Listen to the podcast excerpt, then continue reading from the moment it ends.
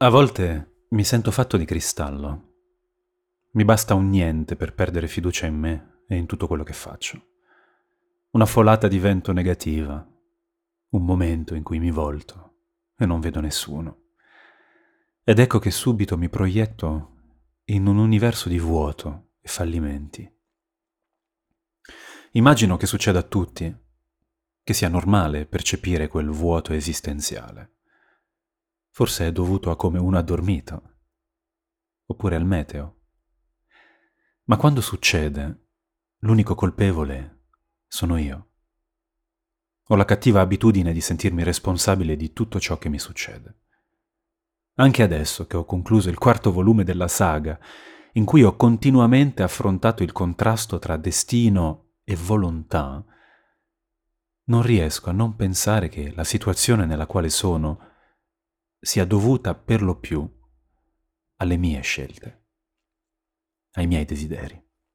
C'è da dire che mi manca da scrivere l'ultimo volume della saga, forse il più importante, quello in cui vi è la risoluzione, la conclusione, il mio punto di vista.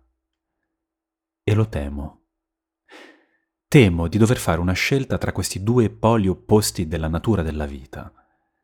La volontà contro le intemperie del destino. Flavio o tutto il resto? Oggi che scrivo queste parole mi sento fragile è uno di questi giorni.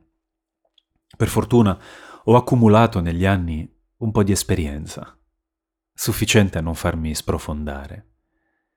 È come se avessi acquisito un piccolo agente nel mio cuore che quando percepisce che il limite sta arrivando, ferma tutto e dice vai a dormire, vedrai che domani andrà meglio. E ormai ho imparato ad ascoltarlo. Il timore è che al mio risveglio quella sensazione sia ancora lì. E allora scrivo, recito, faccio, creo, sogno, fuggo, realizzo, nella speranza di dimostrare prima di tutto a me stesso che quello che faccio ha un senso.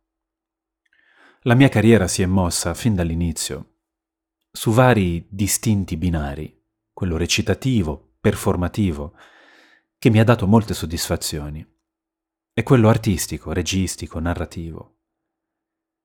Dentro di me brucia il sogno di lasciare il segno, di incidere come una ferita la mia anima nel tempo. Ma è difficile. Trovare l'equilibrio giusto tra forma, contenuto, tecnica e cuore, volontà e successo è difficile. La volontà nasce da me, ma il successo dipende dal mondo, un po' come il destino. E così, in questa affannata ricerca di equilibrio, a volte guardandomi allo specchio, mi chiedo se io non sia come Don Chisciotte, eternamente votato a combattere contro giganti, che in realtà non sono altro che mulini a vento. Alla prossima pagina.